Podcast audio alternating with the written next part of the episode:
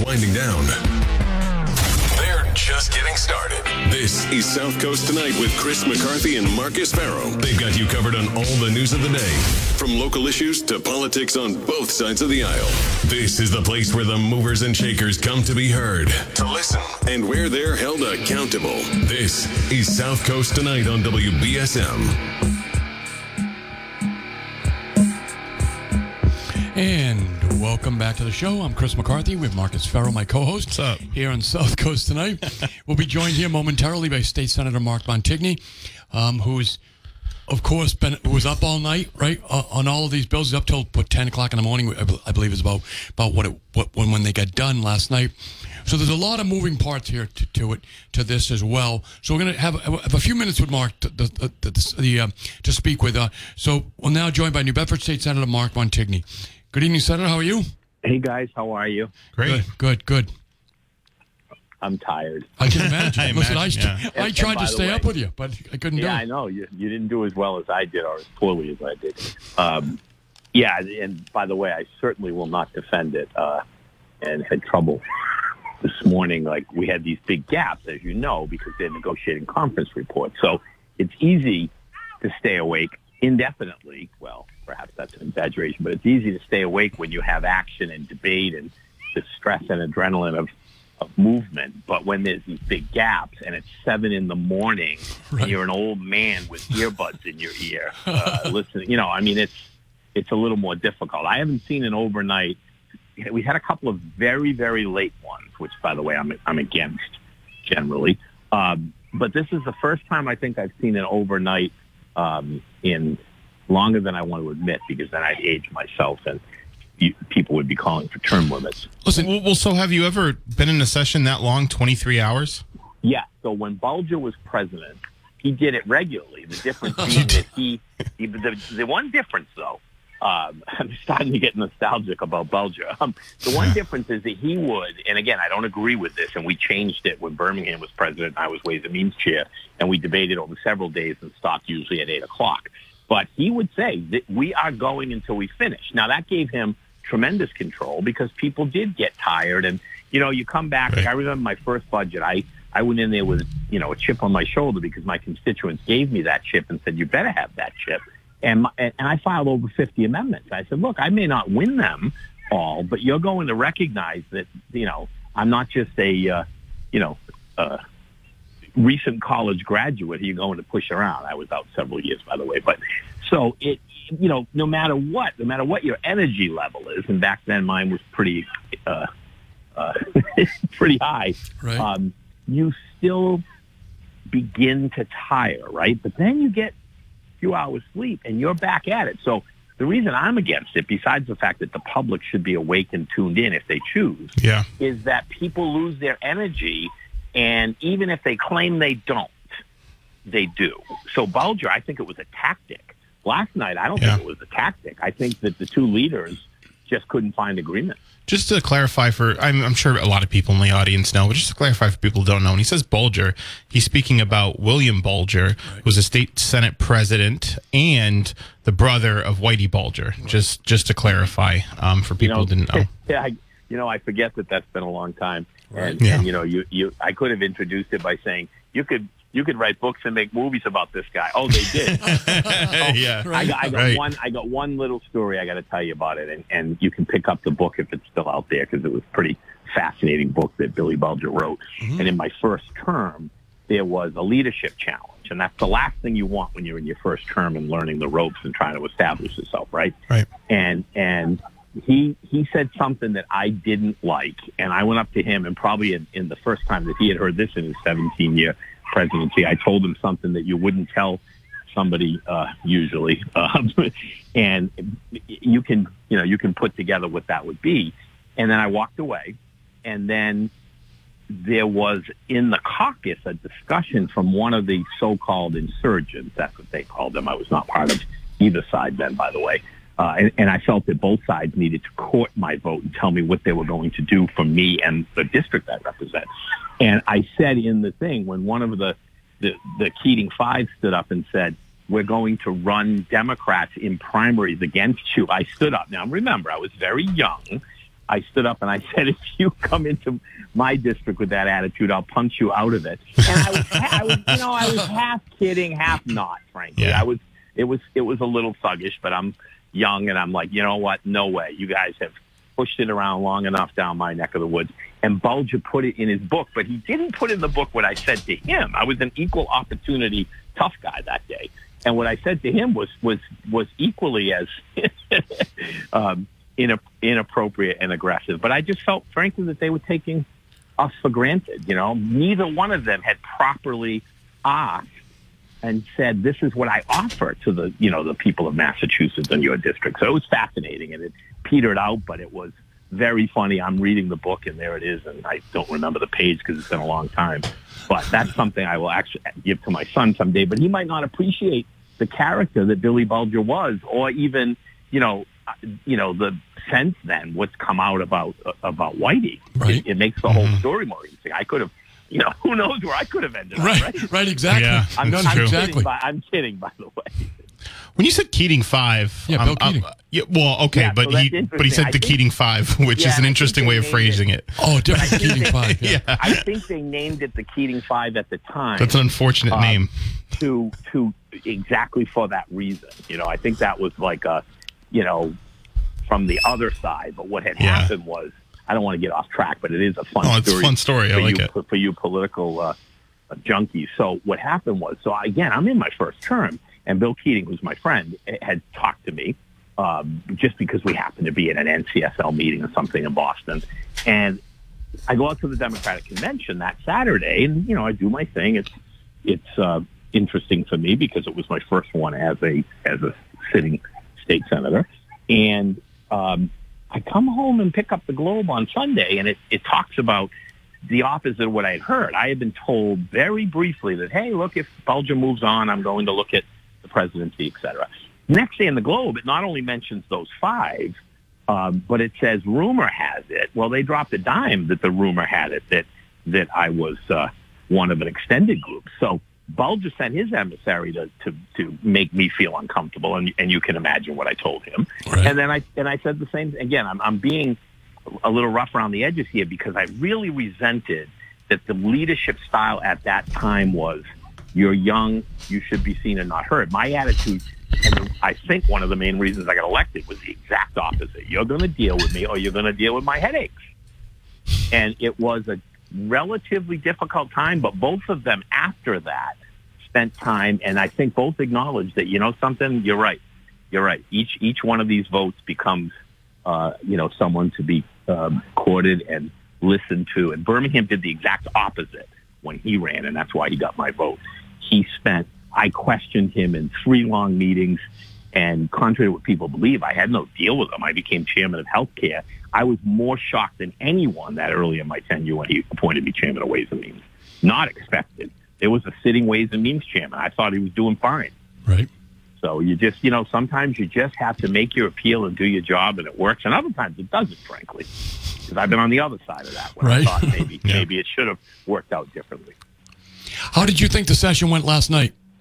Well, in total? I mean, look, look in, in some of the outcome, um, I, it's good, but I, I think the fact that we have two years to do our business, and somehow we end up finishing it at ten thirty or whatever it was in the mo- in, in the morning, uh, I think is just wrong. And and the one person I won't blame for it, in fact, I'll commend for his work, is Mike Rodericks. I've been there when the two leaders are working on difficult things, and in some cases, and I'm not saying one way or the other, this is not for me to say, but I know what happened when I was chair Ways and Means. I had two tough, smart house chairs. We worked, and I say this with a straight face because it's so easily verifiable, I worked as hard as any human being that was ever in that building. It's a seven-day-a-week job, and Rogers yeah. is doing it now. And your staff works as hard or harder, which means there is no time. Like, four years I did it. I, I, I don't think I would have accepted it if it had been offered after that, because right. it consumes your, your life. And you have to remember you have a district. Uh, so, yeah, you can take care of your district, and I certainly did in, dis- in disproportionate ways with no shame.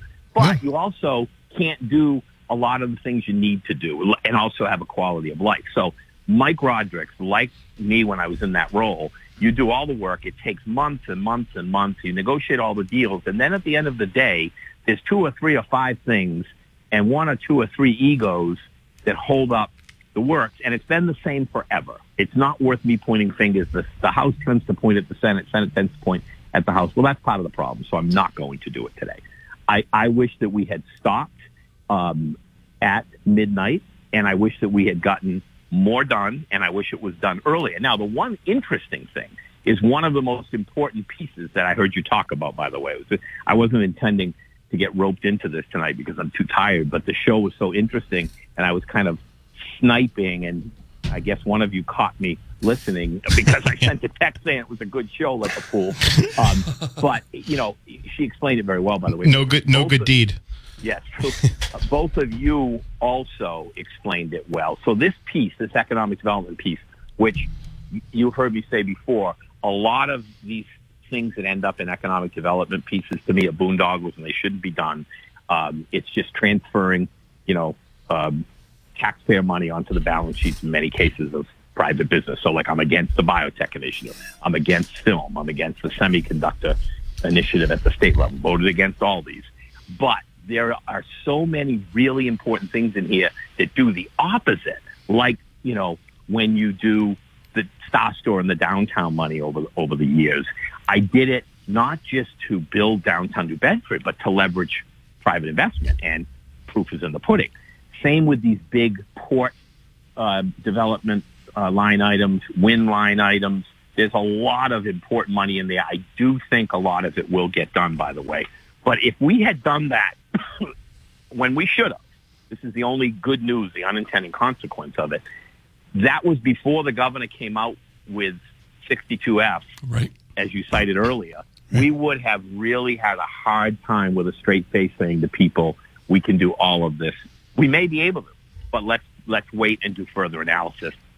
And if we're going to change that at all, and that's that, I'm waiting to see what the what the leaders uh, suggest, then it should just be more progressive. I mean, we had a we had a great progressive tax package. It wasn't big enough. Go back to the governor now and say, okay, Gov, we want to do more. We don't want you to veto this. How do we get your vote?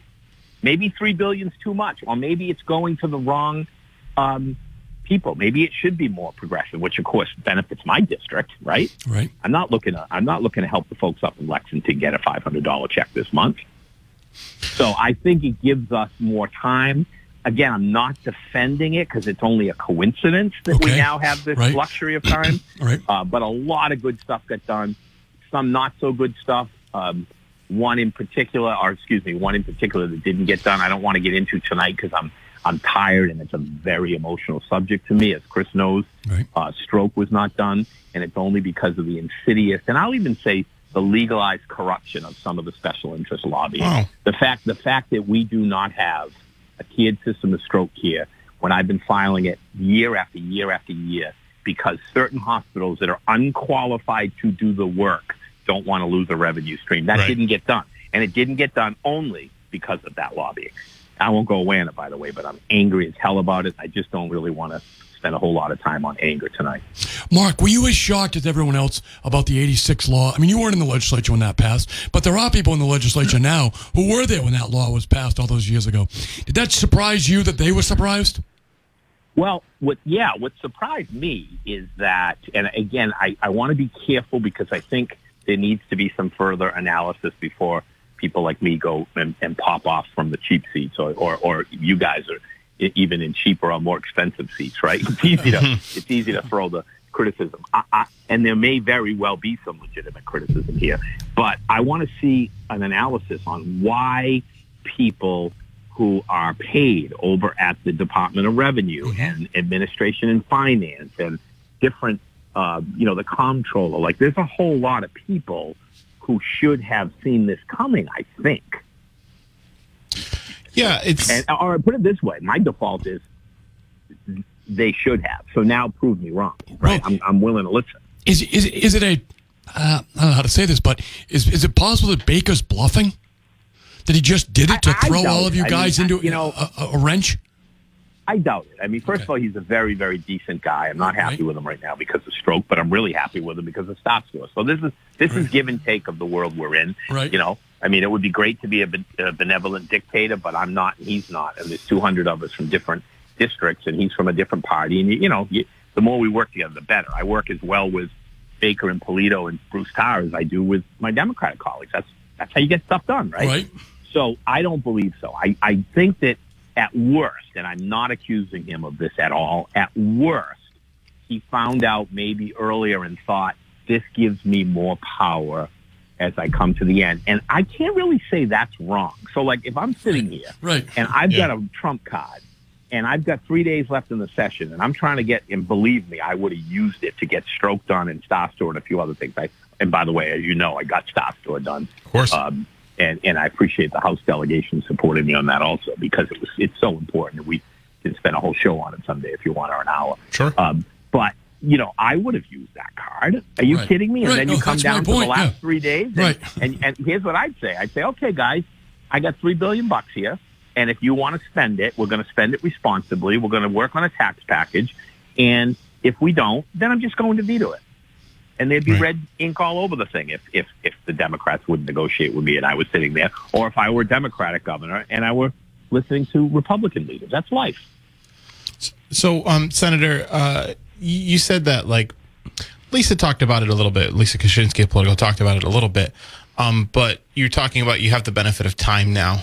Um, can you just sort of explain the process, how the legislative, the formal sessions ended, but the informal session picks up and there could still be some votes that are taken?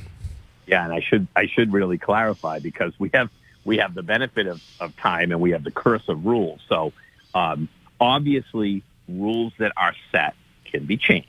Yes. And they have been changed. And to bring back Bulger again, he used to have this rule, I think it was sixty-three, and the big joke was, if, if all else fails, rule sixty-three suspends all rules, you know? Right, so, yeah, right. Uh, you know, these are, and, and you can be facetious and say, well, that's what's wrong with politics. Yes, true.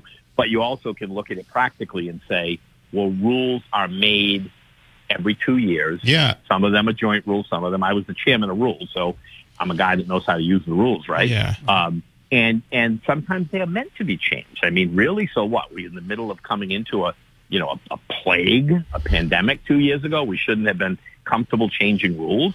So the question of of this um, uh, situation is a little bit more complicated, because it's a slippery slope if you start to change the rules. So what's important enough and what isn't? And I like the fact, even though it's very frustrating to me when I care about things, I like the fact that we've been disciplined and not changed the rules. Because you know something?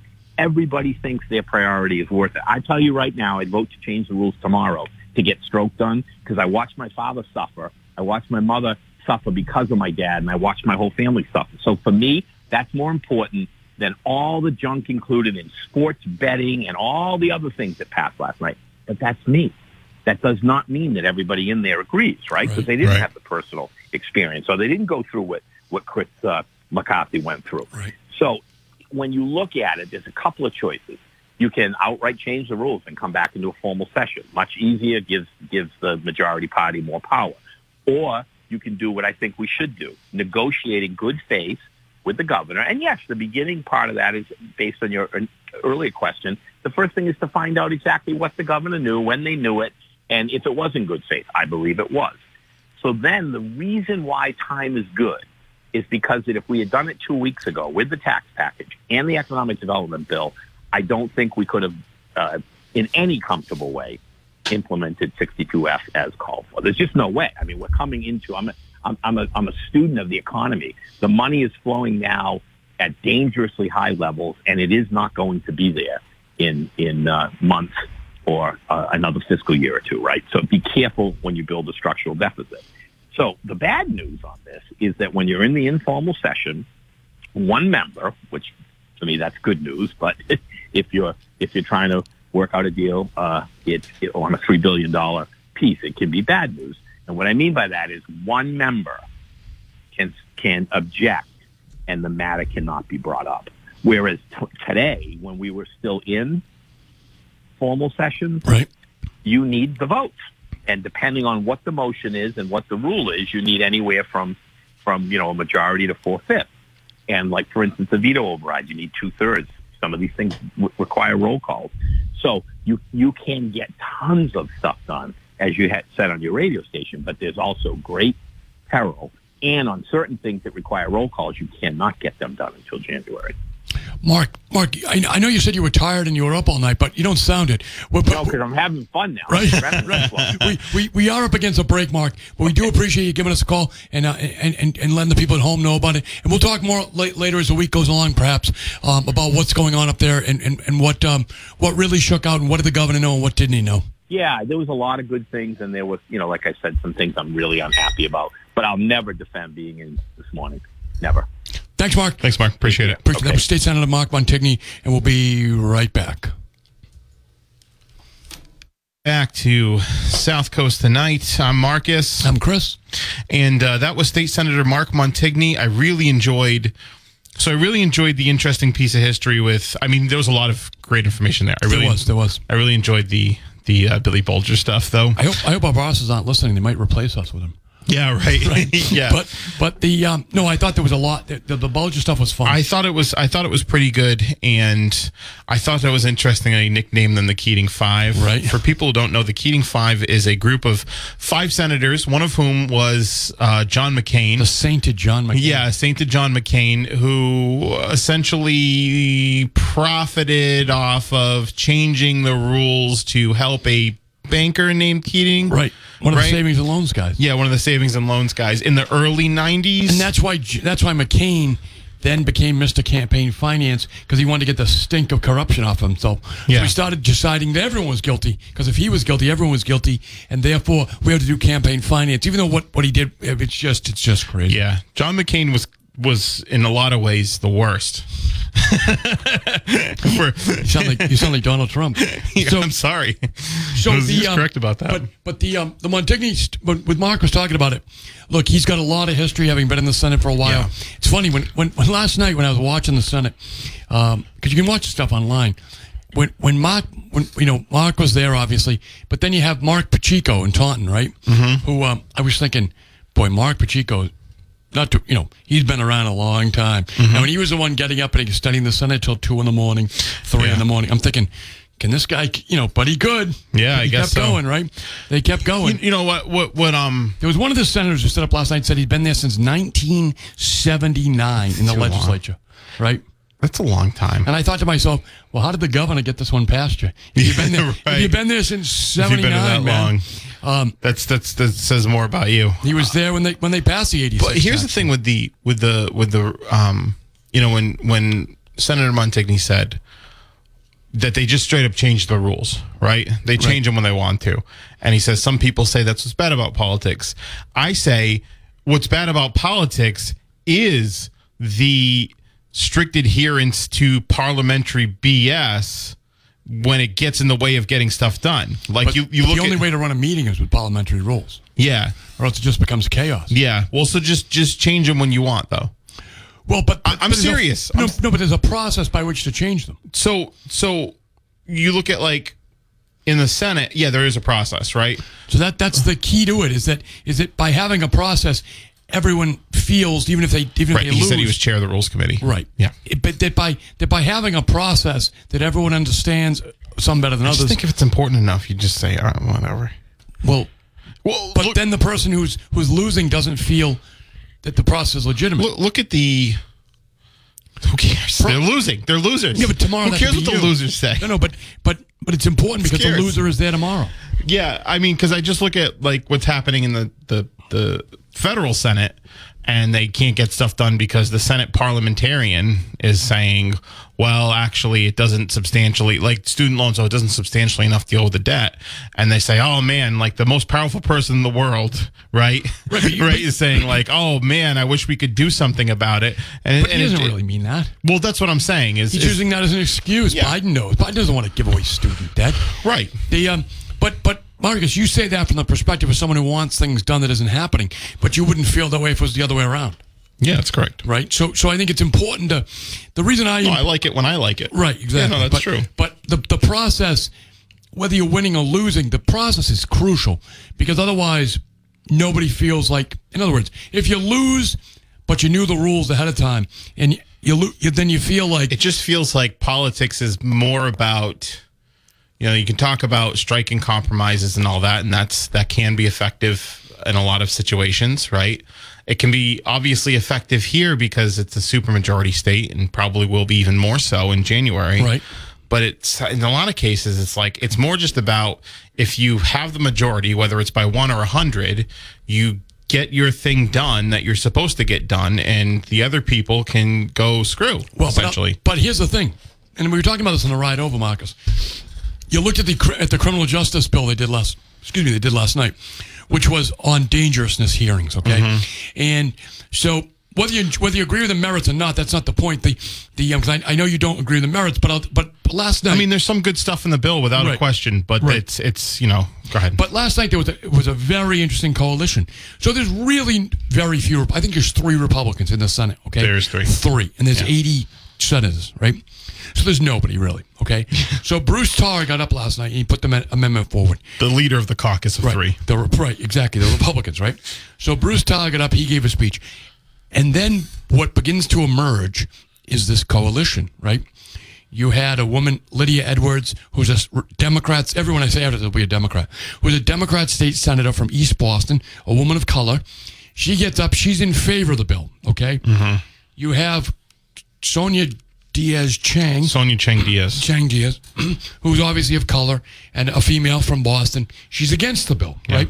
You have Mark Montigny. He's a co-sponsor of the bill, right? Even though he's a Democrat and, and a progressive Democrat, basically. You have Mike Rodericks, Fall River Democrat. You have Mark Pacheco. He gets up and speaks on the bill, right? In other words, you put together this coalition. It was both very progressive minority Democrats as well as white Democrats from, from progressive areas, right? But they're all voting for the Republican bill, yeah. right? You had um, the guy who said he was from, from um, he'd been there since nineteen seventy-nine in the House, I believe is where he started. You had a state senator from Lexington, that area, another very wealthy part of the state, one of the wealthiest yeah. parts of the state, right? He was totally opposed to the bill. Right. And he gets up and what does he cite as the example of bad justice bills in the past? Bill Clinton, right? Yeah. He says, he says we're going to yeah, do yeah, yeah. right. We're going to do what just what we did with Bill Clinton when we passed the crime bills, like things like yeah. that, right? Joe, the, the the Biden crime bill. Well, he, yeah, he, he, it was Joe Biden's bill. He didn't want to bring up Biden. He, he blamed it on Clinton this time. yeah, right? I know. But my yeah. point being, right, is that so it doesn't really the party mat doesn't matter, right? Yeah. You you begin to put together these uh, these coalitions based on issues and based on micro issues within the issue. Right? Which is what I think happened last night. You had a lot of people on the domestic violence side, well, right? Yes. And then you had people, but part of this bill, for those of you out there who, who might be subjected to it, is that you can't cut your G P S monitor off anymore. It's a felony, right? Right. And and just to clarify a few things, uh, because we got we got into the conversation, and I think there's certain words that we know what they mean, but other people don't. Good point, good point. Uh, dangerous, uh, dangerousness, if you're found to... So there are dangerousness hearings, right? And uh, a district attorney can request one for a manner of reasons, right? And they can typically hold you until that hearing, and they can hold you for up to three business days, I believe it is, right?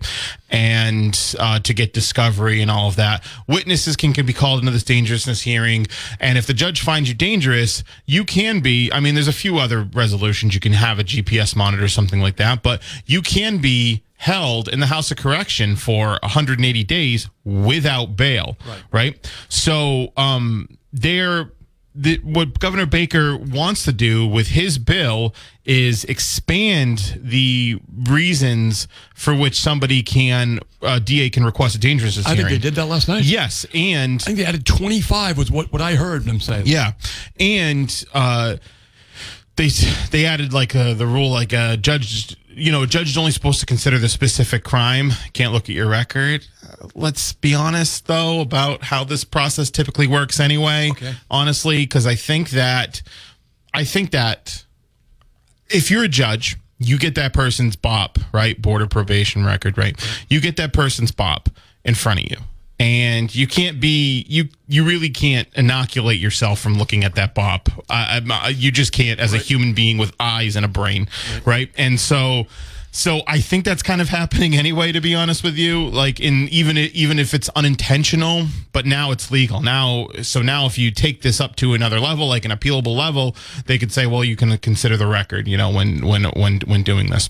So and the D A certainly consider dangerousness hearings uh, when they look at someone's record. Right? right. But there's a vast expansion of it. But what they did was they tied it to all of these good and necessary protections for people who are suffering suffering from domestic se- sexual abuse, right, from their, their spouses, their partners, or whatever. And why he's bringing up the ninety-six crime bill, which was authored in large part by Joe Joe Biden, uh, signed by Bill Clinton as one of his landmark reforms, and turned out to be an absolute nightmare. And I think probably one of the reasons Hillary lost the election, to be honest with you, um, is because the crime bill, more than a lot of legislation, had added to the mass incarceration by making over draconian drug laws, but it was able to become more palatable and more broadly accepted by adding the Violence Against Women Act. Right? right, Bernie Sanders, even, who said he stood up on the on the house. He was a he was a he was a congressman at the time. He stood up on the House floor and said, "I'm going to vote for this bill because he goes, this bill is going to be bad, but I have to vote for it because it has necessary protections for women." Okay, so that is just I just wanted to like.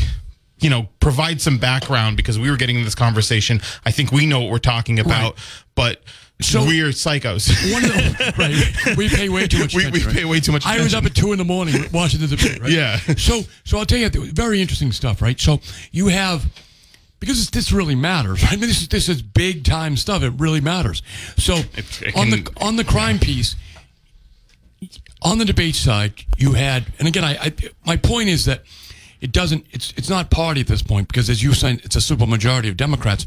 So you get these slivers of ideology and, and, and, and government view within the Democrat Party, right? Yeah.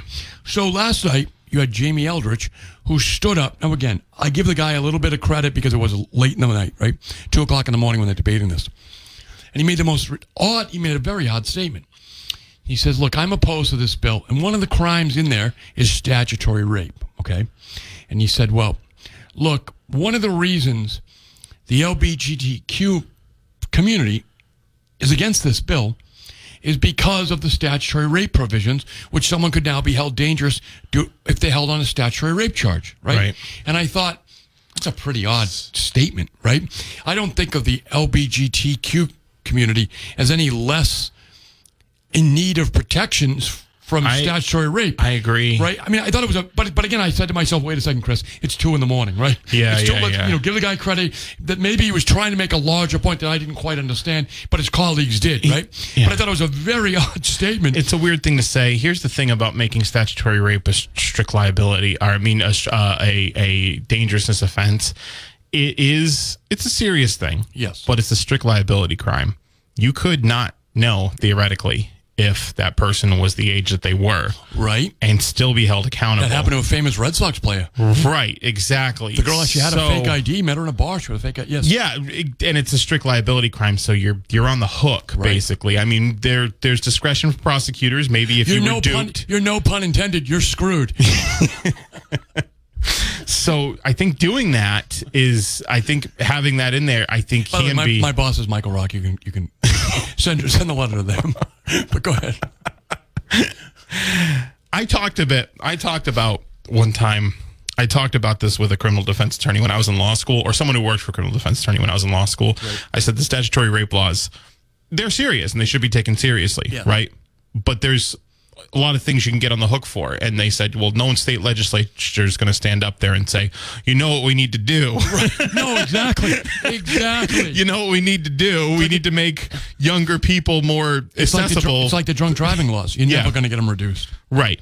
I mean, you I, stand up and say, well, but, but Jamie Eldridge, he, he was, look, and his, to, his point, was, what he was trying to say, and, and again, it was two in the morning, was that right now, an eighteen-year-old, if they have sex with a fifteen-year-old, yeah, could, could you know they're they're could be held dangerous, right? Exactly. Right. That's that's exactly what the situation I was talking about with, right. with somebody. Yeah, yeah, right. Because you got high school relationships that happen. Yes, they do happen. Yeah, right.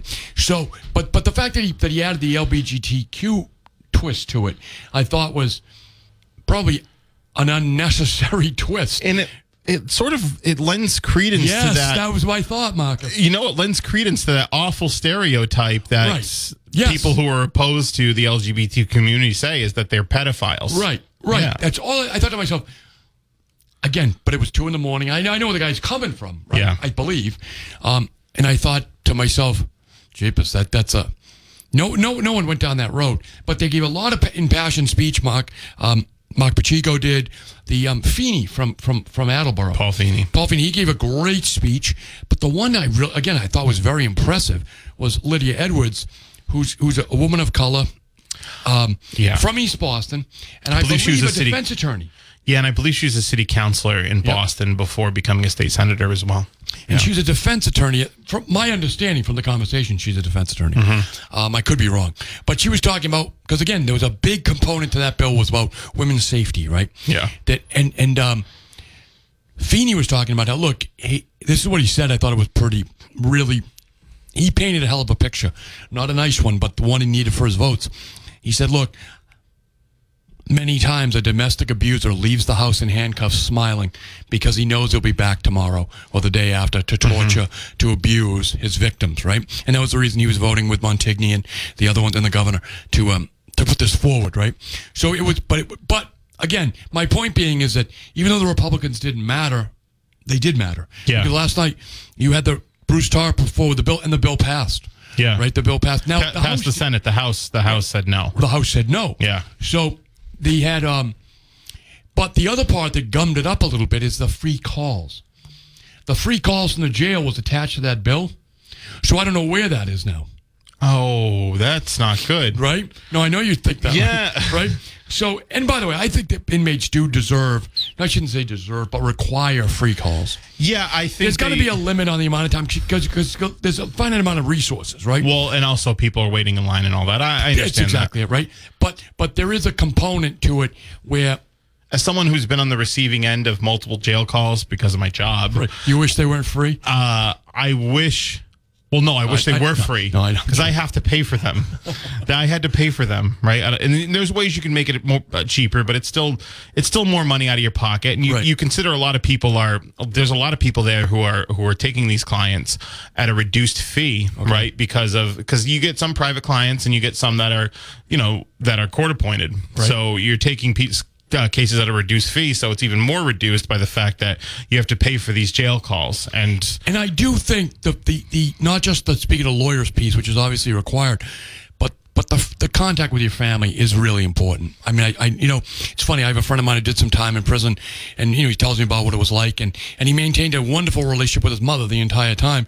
And I and I often think to myself, this guy wouldn't have been rehabilitated if he hadn't been able to it's, speak to his mother. It's a statistically demonstrative fact that having consistent contact with the outside world as an inmate reduces recidivism, which means basically your likelihood to reoffend and end up back in prison or even back in the criminal justice system in general. That's been the whole reason behind the conversation. I thought the lawsuit, just based on what was written in the law on its face, right. was I feel like poorly targeted, okay. honestly, because it seemed pretty clear by the statute that the sheriff was able to do that, and they tried to go after they tried to go after the, the law itself, the text of the law, and say this this law doesn't permit this when it clearly did, instead of trying to say maybe this is an unconstitutional violation of X or Y, right? right? Instead of trying to get like some sort of substantive due process from that. I think that was a mistake, but... You know, if that's true that that's attached to this bill and this bill's dead, I think that's again. I think that's really unfortunate for a lot of people. Hey, listen, we got to take a break and we'll we'll we'll be right back. fourteen twenty W B S. Welcome back to South Coast Tonight, um, Chris. So, Marcus, the um, yeah, the last night's uh, Senate and, and House proceeding proceedings were really interesting, and, and again. As Mark was saying, we'll find out now, right later, what really is going to come out of some of that that piece. Mm-hmm. The um, we didn't talk with Mark about the marijuana bill, but I have to tell you, if you've been following it in the city council, and I have been uh, for the last couple of years, it looks like a significant loss of revenue to the to the well, city that, of New Bedford. That's what I'm thinking. If so, if those deals, if those um, uh, local agreements. Are really killed right. by this legislation, then the time that was spent kicking this bill around and putting all these stupid zoning restrictions right around and, and basically preventing a marijuana shop from opening in the city until I guess soon. Right. Um, I don't think they're open yet, are they? I don't think so. Uh, and some they don't they don't buy ads with us, right? So they don't. They're not open. No, no, no I'm, I'm, you know, I'm, I, so, I know they're not, I don't think they are open yet in New Bedford. The one in Fairhaven, Basker's open. Yes. Um, they've been open for a while. Yes. The first medical they got through is medical, mm-hmm. but but they're recreational as well. Then now they are yeah. right. Mm-hmm. But here's the one I was thinking about. Really, is way early on in this conversation. Mayor Mitchell negotiated with a growing facility in the in the industrial park. Yeah. They don't sell it in New Bedford. They grow it here. And it's for consumption here in Massachusetts. And they get, my recollection, is twenty-five dollars per pound that they sell. That's a lot of money. Right? The city of New Bedford gets that twenty-five dollars. Now, out in Lakeville, now there's a cap on it. I think it's up to three hundred grand. After that, the pounds are no longer taxed. But out in Lakeville, I think they get fifteen dollars a pound under their deal, but there's no cap, okay? Right. So if it gets to a million dollars, that's what it is. Now, Freetown has, on the plans, a one million square foot grow facility that's being constructed out right. in Freetown, where I think they get twenty-five dollars a pound, right? Yeah. So my, again, I'm not an attorney, and even if I was, I still wouldn't be able to diagnose this bill yet, Same. Right? Um, because the bill is out, but I'm not sure, but I believe those agreements are going to be null and void.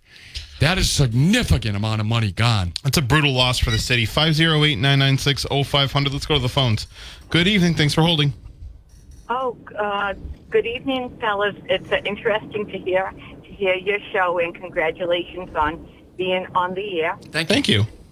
Okay, I'd like to offer, I, I, um, my, my political views are different than yours, but I do respect hearing your perspective and uh, learning, you know, Thank learning you. Uh, a different uh, side. Thanks. Um, I had a family member in jail that I raised as a kid, and um, I just want to share this. Um, multiple times uh, in jail, and uh, phone calls actually became a master manipulator in the beginning of all this jail thing. The family did end up refusing phone calls after a while. It was poor me, poor me. Um, the last stint was thirteen years in Norfolk. Hmm. And um, a very ha- heartbreaking to our family. Um, I- I'll tell you, ev- everybody tried to help this person in every way, spiritually, financially. It, it, it went on and on. So um, I, I think we, you know, I do think maybe charging a certain number of calls, not not just a free for all, to to learn that there is some accountability mm-hmm. in in this. But you the know, charges are on your end, not on theirs, so they're not really held accountable. Uh, uh, oh, um, Oh, okay, okay. I didn't understand that. You're right. They, I always have to accept the charges. You're right, right, all the time. Um, maybe one or two, but after a while, well, well. I mean, you know, it, it, in our case, maybe this is off off the charts. It was ridiculous, and family did decline after a while because it we just felt manipulated um, uh-huh. after all the opportunity he had. Incarcerated to um, to move forward, and then released and returning to jail repeatedly. It's it's it's been difficult on, on everybody.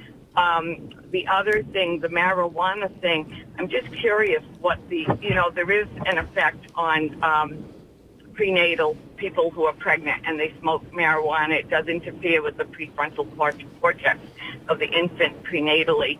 So. Um, Marijuana is, is not totally safe. It, oh, I agree with you. you. Yeah, yeah. I, th- I think there's a lot of studies to be done. Sure. Yeah, that's the same yeah, with alcohol, uh, though, right? And we're, you know, they're still well, selling uh, that.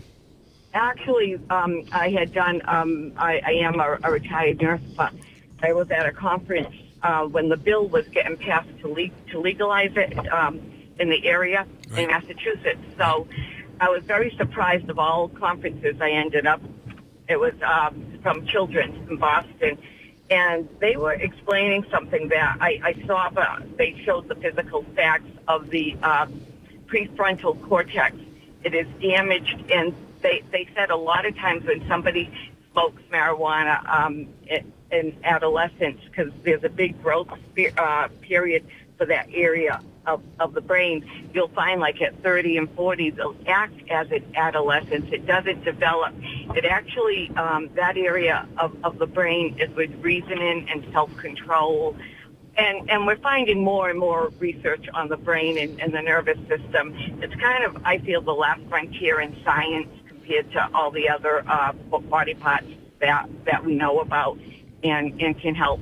So, you know... Ma'am, we got we, we're up against the hard break here. We got to take okay. it, but we really do Thanks appreciate you calling so, in. Thank so, you. Sorry, I appreciate hearing your. your Thanks. Give us a call another time. Yeah, give us a call another time. Okay. We appreciate it. Thank you. Thank you so much. All right, I got to take a break. This is South Coast Tonight with Marcus and Chris. fourteen twenty